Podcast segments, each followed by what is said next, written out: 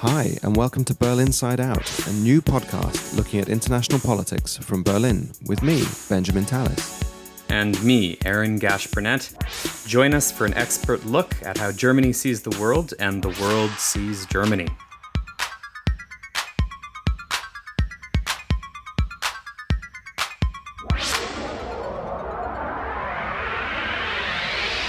Welcome back to Berlin Side Out, the new podcast on international politics about how Germany sees the world and the world sees Germany, in association with the German Council on Foreign Relations. I'm Benjamin Tallis, Senior Research Fellow here at the Council, and I'm here with my friend and co host Aaron Gash Burnett, a journalist specializing in German politics. Now, last episode, we heard that liberal democracy is being challenged after years on cruise control, and that new efforts are needed to defend it and to renew or make good on its promise. And this effort to renew liberal democracy, as well as to renew its attractiveness around the world, to make sure that it can not only survive but actually thrive, is the focus of the two events that we organized in Berlin and Prague in October with a stellar cast of guests from across Europe and uh, across the Atlantic to discuss exactly that, isn't it, Aaron? That's right, Ben. And as we heard from our guests in part one uh, this week of our two parter on defending, renewing, and spreading liberal democracy, there's some challenges uh, that come with that. One of those challenges is the question of whether we have taken liberal democracy for granted uh, and all of the benefits that uh, come with it. Is liberal democracy still an attractive model worth spreading? That is a central question that we tackled in Berlin and Prague. And our guests in the next panel that we recorded in Prague that you're you're about to listen to would certainly say yes, although it does require people who live in liberal democracies not to take it for granted, to take some inspiration from the Ukrainians in particular, who are fighting and dying for the chance to uh, have uh, and continue that model in a secure, prosperous society, in an secure, uh, prosperous Europe. And it also requires people in liberal democracies around the world to not only recognize that, but to make good, as you said before, on the promise of liberal democracy, to renew our societies, renew our political and economic arrangements in a way that takes more people with us on this journey to show that liberal democracy is not only morally a better system, but materially a better system that actually has tangible benefits for the people who live in free societies. And that takes some doing. It takes a restoration of our commitment to the performance and living up to those values day by day in the way that Ukrainians are showing us how to do in the most extreme circumstances circumstances, but we also need to carry it through in the everyday performance of our lives. Right. And spreading liberal democracy, I think, in that way could be taken to mean spreading liberal democracy is both within liberal democracies itself to ensure that people still are reminded of why this model uh, actually is attractive and to really deliver results for those same people. And then as well to other um, places in the world, for example, who want that chance. That's right. While learning the lessons from how that's been so badly done in the past through the neoconservative of misadventures in Iraq and Afghanistan, for example. And that's democracy that was a key gunpoint, right? democracy at gunpoint, and exactly that's a key point of difference from the kind of approach we've been taking, which is loosely structured around what we call neo-idealism, which you can find more about in episode four, which seeks to defend democracy where it's threatened, seeks to give it a chance to thrive and to become that attractive beacon that it could be without imposing it, as you said, Aaron, on those who don't want it. So it's about shoring up the core of the liberal democratic world, but also giving the chance to spread it, giving a chance to anyone around the world who wants to live in a free society to see why they should and how they might. Exactly. And we think that this uh, particular conversation is so critical, particularly for the rest of the discussions we'll be having this entire season, that it we have divided this up into two parts, this important discussion. So joining us uh, for part two of uh, defending, renewing, and spreading liberal democracy is Oleksandra Matviichuk. She is a human rights lawyer and head of the Center for Civil Liberties in Ukraine.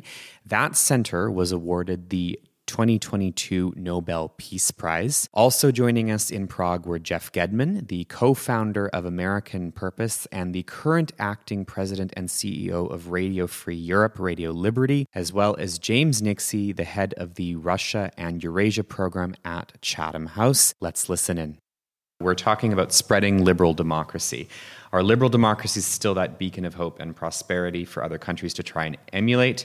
Should we still try and promote and spread liberal democracy, particularly at a time when it feels like uh, we're also uh, struggling at home a little bit with questions of our own prosperity. So, getting straight into this, should this still be a goal of ours and why? Let's begin with the existential question. Maybe I will start with that point that the problem of modern world not only in that fact that in authoritarian countries the space of freedom is shrinking to the size of the prison cell. The problem is that even in well-developed democracies, the political forces again weight who start openly putting into doubt the principle of Universal Declaration of Human Rights. And there is a clear reason for such things because after the Second World War, the generation who experienced this tragedy were turned to another generations.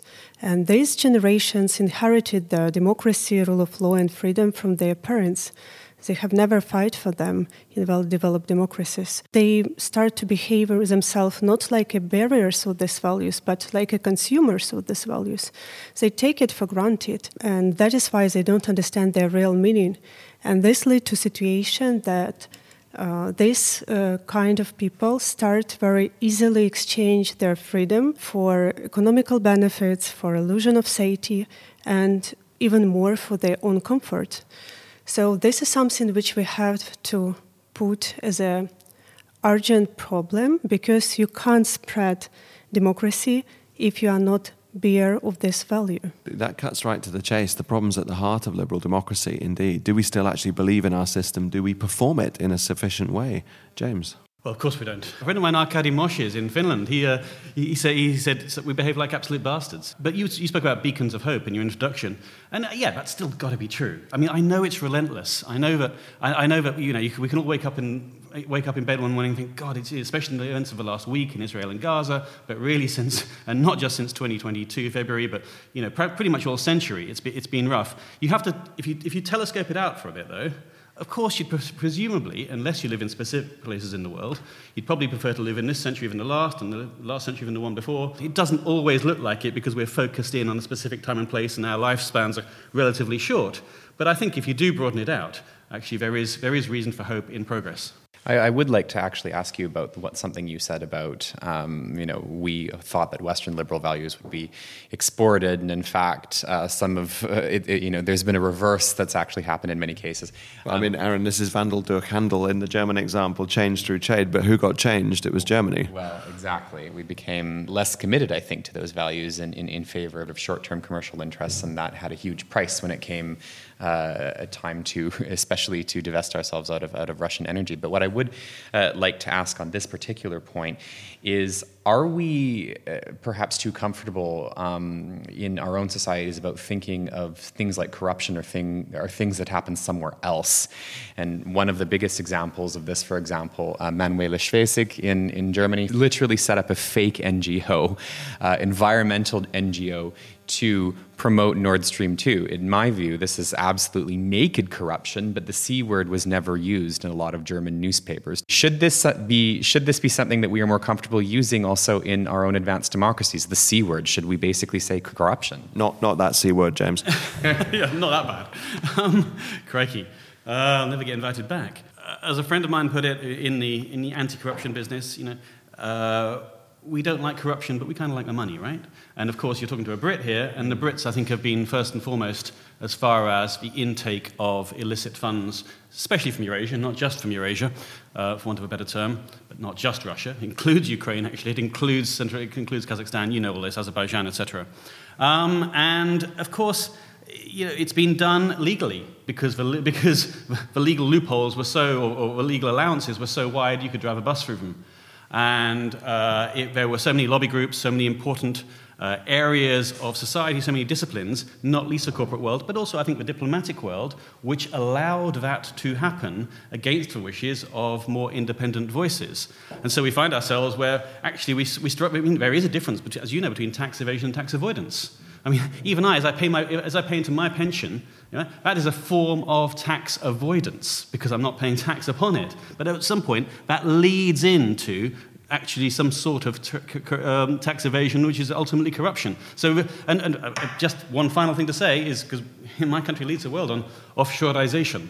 And so, I mean, and that is something that I, I think that you know, no party is really going is to get to grips with in, in my country because it's just so profitable. We can point to the particular examples in many of our countries, as you've just highlighted for the UK. But Jeff, what's what's the source of this this malaise in our own democracy? How, how do we fix it, and how does it relate to spreading liberal democracy? So, Benjamin, it, it does relate to spreading democracy because we have a lot to fix, and I think we have to be self critical and self aware. If you take the United States, if Donald Trump, a populist, irresponsible, demagogic, if he disappeared today, it's, uh, it's my view that Trumpism does not disappear. I think the problem is wider and deeper. We see other candidates in that race too who. Well, absolutely. No, a- absolutely. If you go back to. Uh, you asked Benjamin, what's the source of the malaise? And again, each country varies. But in the United States, if you go back to 2016, the two candidates that did exceptionally well in the primaries were Donald Trump and Bernie Sanders. And then people say to me, well, they have nothing in common. But they were the two candidates running against the establishment, the status quo, Washington, Wall Street, and I think that was a sign that something was going wrong in the mainstream of American politics. In fact, if you go back before Trump, you can see that voter ties to both mainstream parties were loosening in the United States. There was erosion of trust, uh, diminishing faith in elected representatives, and as I said, in shorthand, Washington and Wall Street. So, number one, we've got lots to fix. And then, number two, my view, if we're talking in this conversation about spreading liberal democracy, so you have to defend it, you have to renew it. And if indeed we want to spread it, I think it's a good idea, actually. Uh, I think the yearning for freedom is universal. But we know from our own countries that liberal democracy is exceptionally hard and demanding. It takes institutions and also habits and values and behaviors. And that takes us to Iraq and Afghanistan and any number of other challenges. Well, this exactly, it's demanding. It's a task that is performed. We're in the city of Václav Havel, who talked about democracy as a task, Europe as a task, and saw liberalism as that task of performance there. And Alexandra, I mean, this is precisely, I think, what you were getting at when you said that the current inheritors of those liberal and democratic values don't seem to be upholding them in such a regular way. But at the same time, we see Ukrainians striving and fighting for that. And we saw that in the Revolution of Dignity as well. So, why is it that even despite these imperfections, Ukrainians are still giving their lives, making the ultimate sacrifice to have the chance for that? You're totally right. Nine years ago, uh, Ukrainians, millions of Ukrainians, stood up their voice against corrupt authoritarian government, and they peacefully demonstrated in fighting just for a chance to build a country where the rights of everybody are protected, government is accountable, judiciary is independent, and police do not beat students who are peacefully demonstrated. And we pay a high price for this uh, chance. Or more than 100 protesters were killed uh, unarmed in the center of uh, the Kiev. And then authoritarian regime collapsed and Ukraine obtained a chance for the quick democratization and uh, transformation of the society.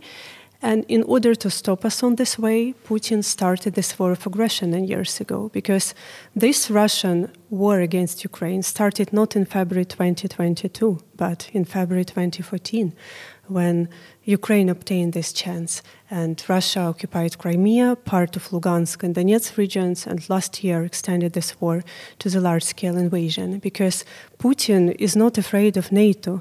Putin is afraid of the idea of freedom, which came closer to his own border.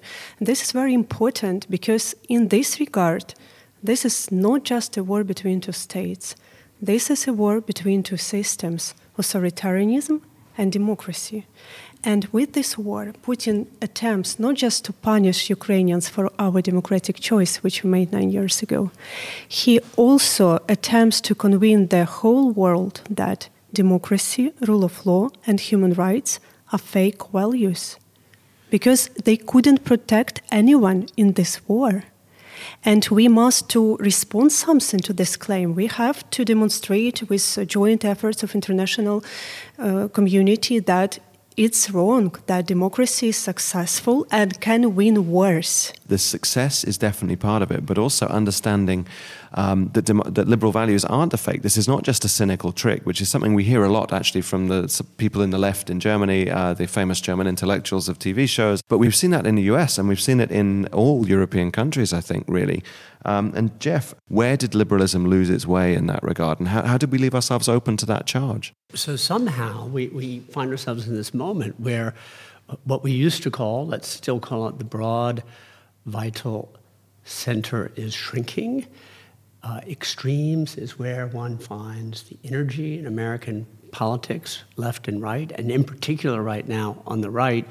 And so I'll go back to a point I made earlier. We've witnessed an erosion of trust in, well, counted up, you know, uh, voters and their elected representatives, uh, women and men, Catholics in the church, uh, consumers in capitalism. It's a confluence of a number of things. I can't put, point to one single moment or item, but liberal democracy works because of the institutions, but because of trust. It's a trust based system. Somehow that's been coming unglued in the United States. James, how do you see that coming unglued in the UK, or do you? I think there's been slow progress. Um, it, I have to say, um, and, I, and, I, really, uh, it makes me feel cold to say this in front of Alexandra, but, but probably the war helped. So, in a sense, the, there was plenty of legislation. In fact, I mean, I remember Liz Truss saying in the institute where I work that, that, uh, that Britain had some of the best legislation in the world. But you can have all the legislation if you want if you don't have the enforcement. And we have not put the resources necessary uh, behind that to check on shell companies or, as I say, people effectively avoiding tax or bringing dirty money in and the questions weren't asked. A lucky rich guy in a casino beats the hell out of a, rush, a lucky poor guy any day of the week. So if you've got the money, you're always going to be able to use it either to curry favor, to carry influence, to get friends, uh, as, a, as saying in English, lords on boards. Somebody somewhere, I think, is always, it's human nature that somebody's always going to be bought. Obviously, everyone's got these markers at points in history when we think there was a turning. People often point to Munich or the Maidan or etc. etc. And that makes sense to me. But one for me is when Putin, I think he gave an interview to the Financial Times and he said liberalism is dead. Mm. And nobody called him out on that. That was something that should have been a, a, a, real, a real turning point in people's minds. And people, there should have been a policy change from that. But of course, we just, because it was more ethereal, then we didn't we just didn't we let it go right but this came at the time when after the 2008 financial crisis an increasing number of people started to see that neoliberal economics was not serving their needs. They didn't feel that tangible hope of progress that is actually supposed to be at the heart of liberal democracies. Moreover, after the huge error in invading Iraq and the, the death and destruction that that wreaked, it also severely damaged the reputation of some of the core countries of Western liberal democracies. And as you say, I think you're totally right that Ukrainians have given us the wake up call. They've given us the reminder that this is not something you can afford to be cynical about. When it's threatened, you have to stand up and fight for it. And that, that has been something I think the, the discourse, for example, around Ukrainians needing to be grateful is totally wrong headed. It's the other way around. We have every gratitude to pay to Ukrainians because you've been the ones who've actually stood and called out that nonsense and stood up. How, how is that seen in Ukraine? I think that in Ukraine and in the world, one of the main questions is how we people who live in the 21st century will define the human beings, their lives, their freedom, and their human dignity. Can we rely on the law or just nuclear weapons matter?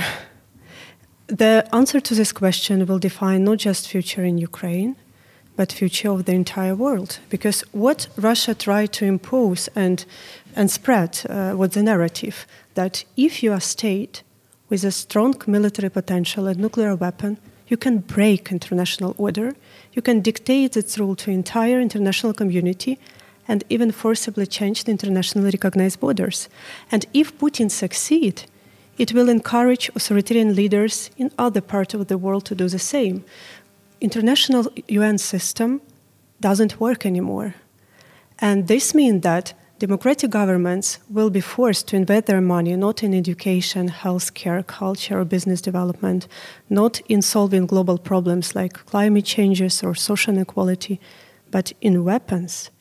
And we will witness the emergence of the numbers of nuclear states and new weapons of mass destructions. If Russia succeeds and this scenario comes true, we'll find ourselves in a world which will be dangerous for everyone without any exception.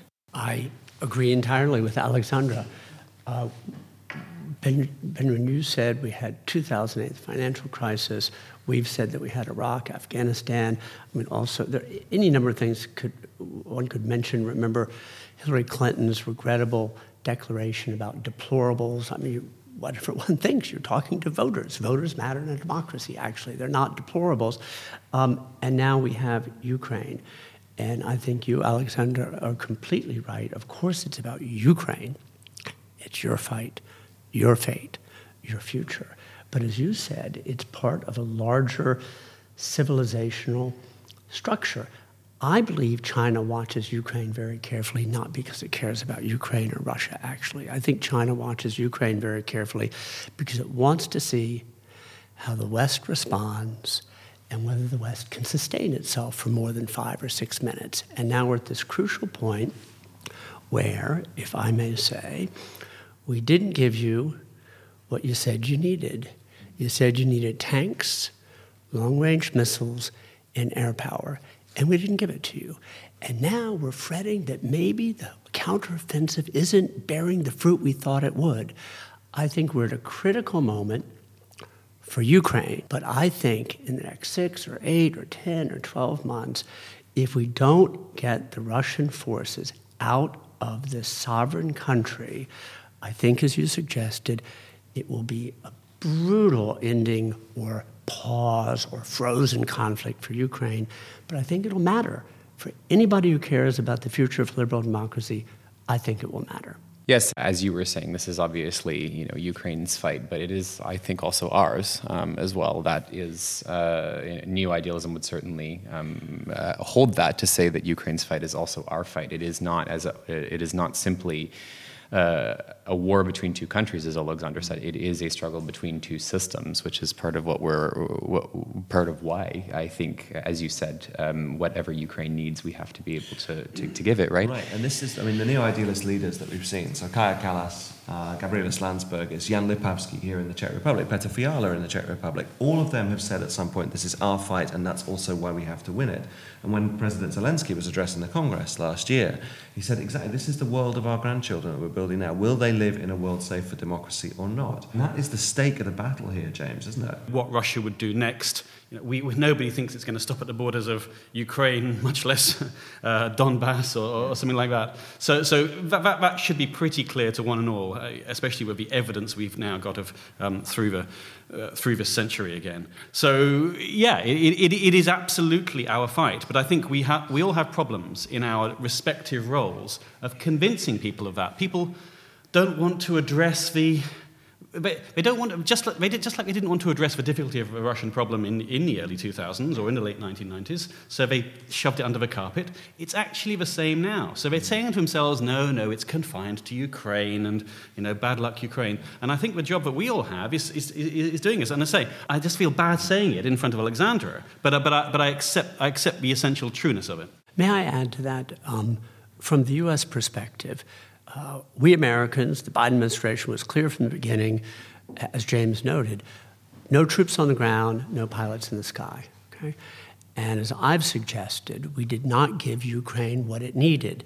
But the other point, and I, I add this on to James's comments, as far as I know, the American president has not given one single speech telling Americans why it's in our national interest that Ukraine prevail. That matters. It does. And this, I mean, Olaf Scholz is the same. He, victory is the hardest word for Scholz and Biden to actually say. So, what is holding us back? Why are we afraid of victory? And that's something we've, we've written on at our institute in the past. Is it because of that lack of faith in our own system? In my view, the first mistake was uh, we have never articulated our vision and our plans for the end game.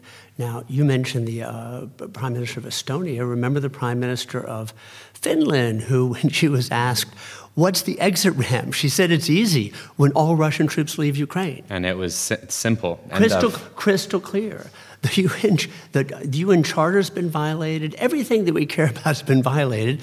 So the invading, occupying forces that commit atrocities week after week should leave, must leave Ukraine.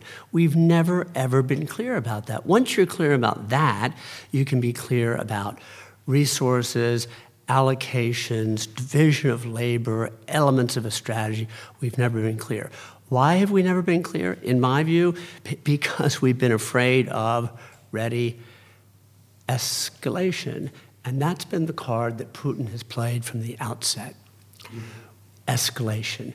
So, es- fear of escalation has led to incrementalism, which has led to the possibility of stalemate and a new frozen conflict. You've brought up the issue of institutions. Um, number one, at how liberal democracy is also uh, requires institutions, which take a long time to, to work on in that. But you've also referenced the, the UN Charter has been violated, et cetera, et cetera. And, and Alexandra said before, the UN system isn't working. Yeah, and this this comes to our question. We do see um, a UN system that um, has, you know, even before Ukraine and uh, in Syria and, and in other cases, has been weaponized essentially by the Russians and um, by the Chinese, and yet there is a lot of obsession in Western countries, certainly in Germany. We, uh, um, you've referred to this, Ben, I think, as the restrictive comfort of, of legalism. Um, it's it's illegal, therefore we can't do anything, and yet you know the countries that are deciding whether it's legal or not are sitting on the Security Council with vetoes backed by authoritarian regimes. So, what is needed um, in our in, in, our international institutions in terms of reforms, and or also even our own uh, conceptions of it? Should we be changing how we perceive those institutions? Yeah, exactly. And Alexandra, I mean, do we need new institutions? We need to start a cardinal reform of international system of peace and security. It's not work anymore, and it's become visible not only for people in Syria, people in Afghanistan, people in Sudan, people in Myanmar, but also people in well-developed democracies as well. And uh, it's become visible that your human rights guarantees and security depended not on international order, but whether or not you live in a country with a strong military potential or your country is a pa- part of powerful military bloc. And this is a very wrong development of uh, entire world. So we must start this cardinal reform. This system was uh, created in last century by victorious states, and they provide in their architecture for some concrete countries irrational privileges it remains rigged, essentially. And when we, I speak about cardinal reform, I don't speak about some uh, changes like uh, President Biden recently suggested to make. He told that we have to, to, to make reform of Security Council and to include more countries with this, uh, to this privileges club. And this is not cardinal reform, sorry.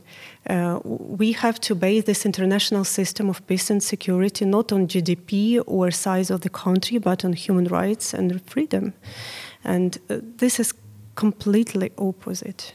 Right. I mean, there's a clue in that as to why many countries around the world in the so called global south, whatever we think of that term, are not enthusiastically rushing to defend the so called rules based international order because that rules based order has been rigged against them.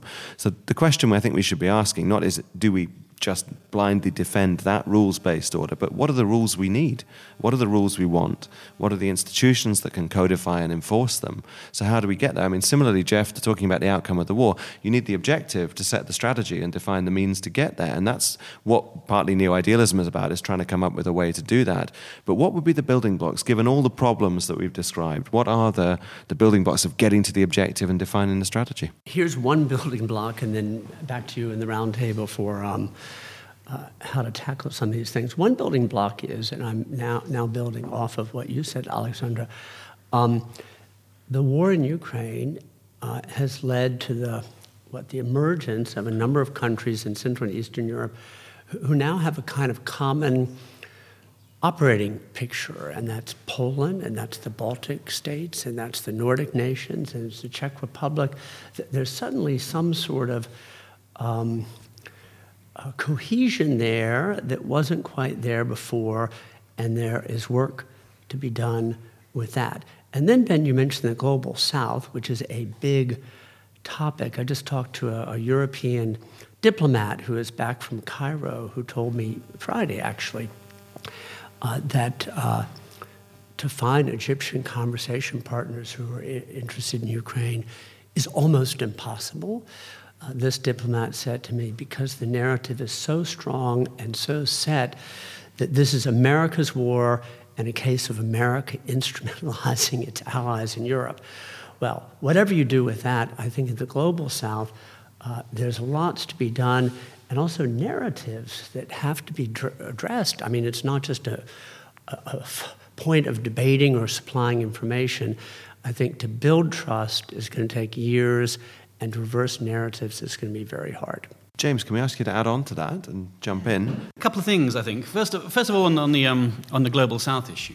Yeah, I agree, obviously, Ben, that the system has been rigged against for 50 years plus now. Sorry, James, one second, because to come back on your historical long view that you said before, it is important to still emphasize that you know, the liberal international order may not have lived up to its own standards, but by historical standards, it was still the most liberal order we've ever had. Yet at the same time, we still need to fix it. Absolutely. That, that's one point, absolutely. But another is, is that many of the countries of the global south, we have to be honest and say that they are not democracies themselves, and therefore they actually are more comfortable in a more Russian conceptualization of international affairs than perhaps ours is. Not true for everybody, of course, it does depend. I mean, the Kenyans are a wonderful exception as an example, but ultimately, in, in many cases, if they, if they also share the Russian view that longevity in power is everything or much, then ultimately they're not going to, they're not going to get on board with this. So it comes back to your democracy point at the end of the day. I can make a point about uh, the common operating picture as well, but you've got something to say, I can see. One, one thing on that, because this is something we talk about a lot and I think is really important, is that neo idealism is often said it's not going to be popular with the global south.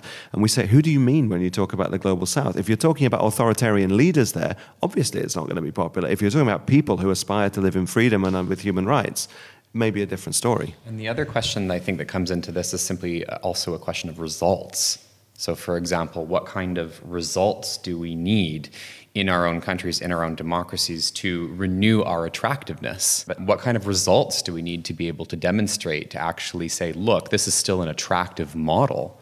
It's rough, isn't it? Because progress isn't linear, and there are peaks and troughs. And if you look at some countries, and, and, actually Jeff's and mine are pretty good examples where we've been through political rough times and social uh, inequality is, uh, and, and uh, racial diversity still remain horrific problems. That said, I, I don't want to go overboard on it because I think there is a sin of moral equivalence, and it does seem to me entirely clear that for all of our sins, of which there are many, then you, know, there, there is no real comparison between the state of Russian repression and whatever problems that Jeff and, my, and, myself have in our own countries right now. I wouldn't want to go too far and self flagellate too much. Yeah, this is it. We do have legs to stand on. We can't beat ourselves up too much while we have to recognize the extent of the problems we do have. And it's that false equivalence that has, I think, also driven a lot of the cynical uh, the cynical left in some of our countries who are dealing with that, who make the equivalence between Putin breaking international law and the Kosovo intervention, for example. I think that's well said. Liberal democracy, even in times like these, has a magnificent story to tell. First of all, let's all remember and remind ourselves it's compared to what? And it's not a flow of people into Vladimir Putin's Russia or Xi's China or to North Korea or Egypt, any of these grand authoritarian models. Uh, also, we're here in the city of Václav Havel, who immediately after the Velvet Revolution told fellow Czechs and Slovaks it's not a magic key, it's an open door, actually, to poss- possibilities and the hard work. And the last thing I'd say, Ben, is um, results, and we need to deliver results. But, but it's not as if today we're in this uh, difficult moment of, of challenge and turmoil across the West. But in the olden days, it was so perfect and glorious. And, you know, pick a time, pick a country.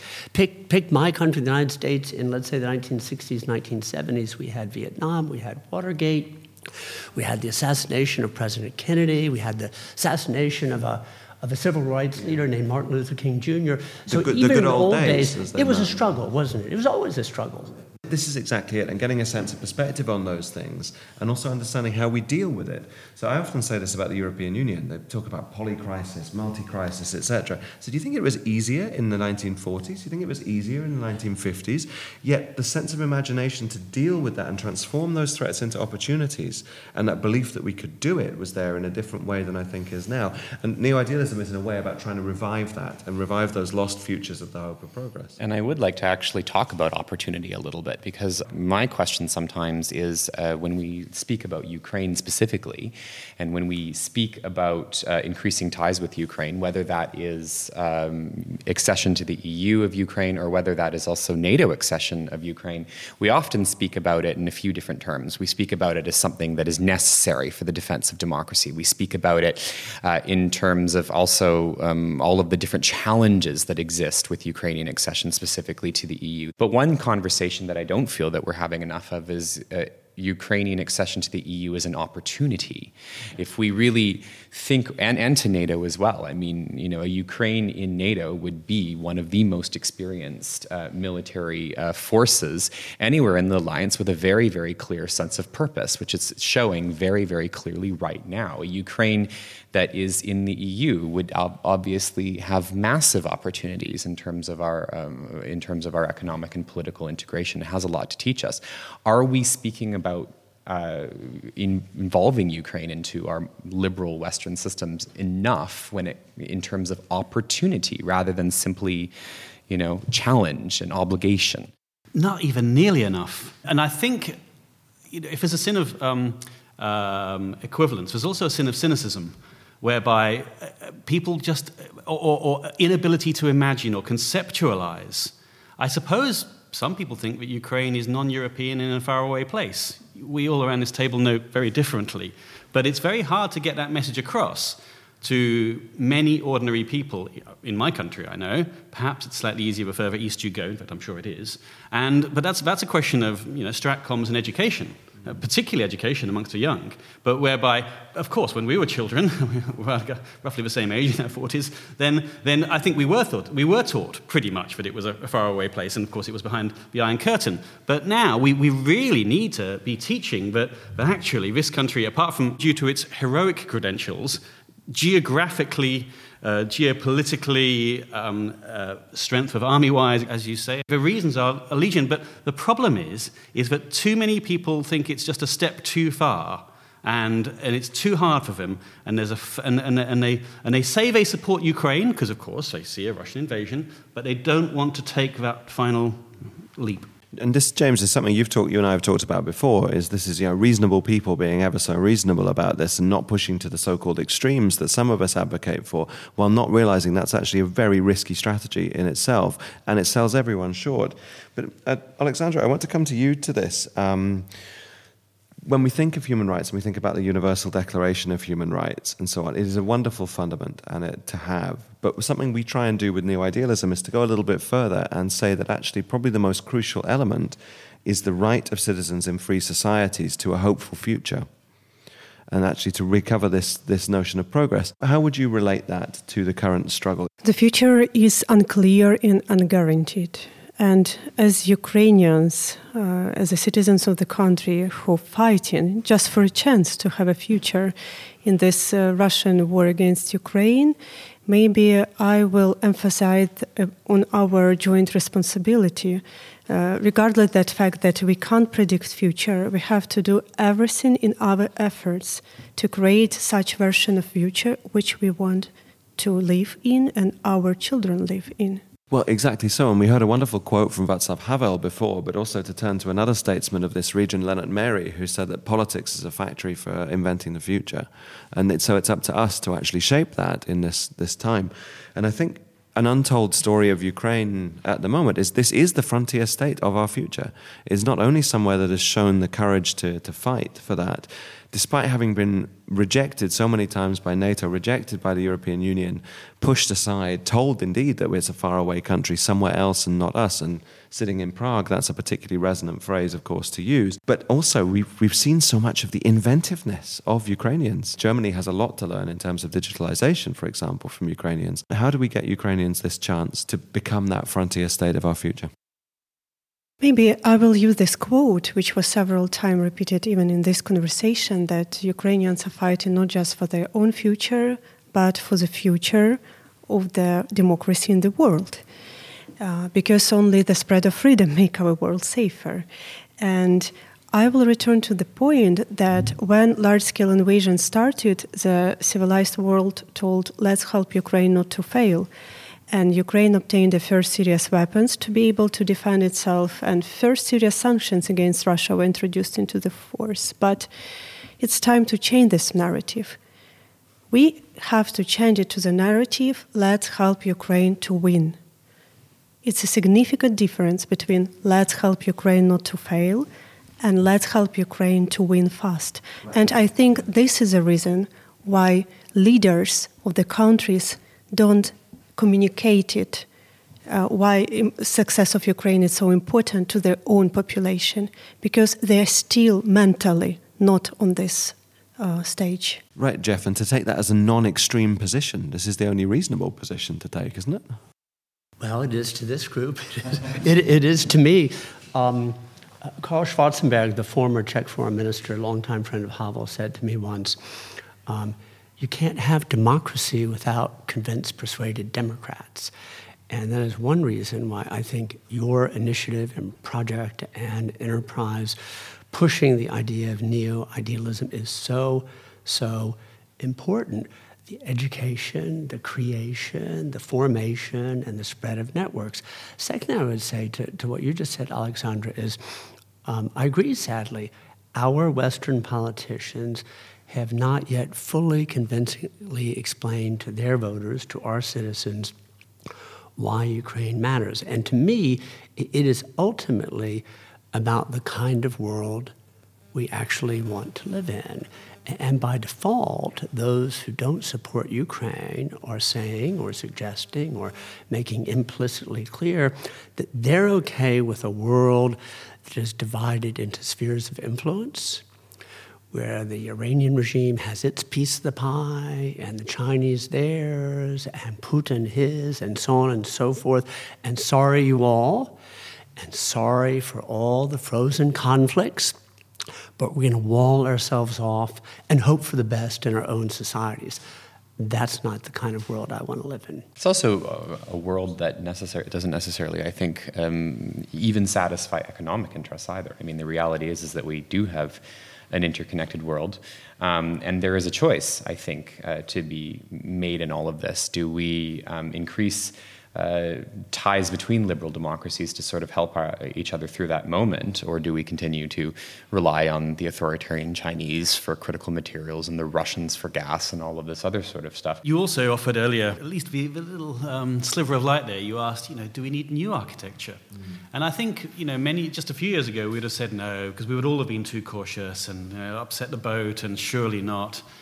It, it does feel like we could do with something bearing in mind the um, destabilization and eroding away of the existing, uh, the existing groupings, uh, be that G7, be it the OSCE, um, uh, and of course the UN. And so, yeah, we have them to an extent, in, in, the Five Eyes, perhaps. Uh, there's a sort of a D10, isn't there? There's a, a coalition of a willing, however mellifluous that is.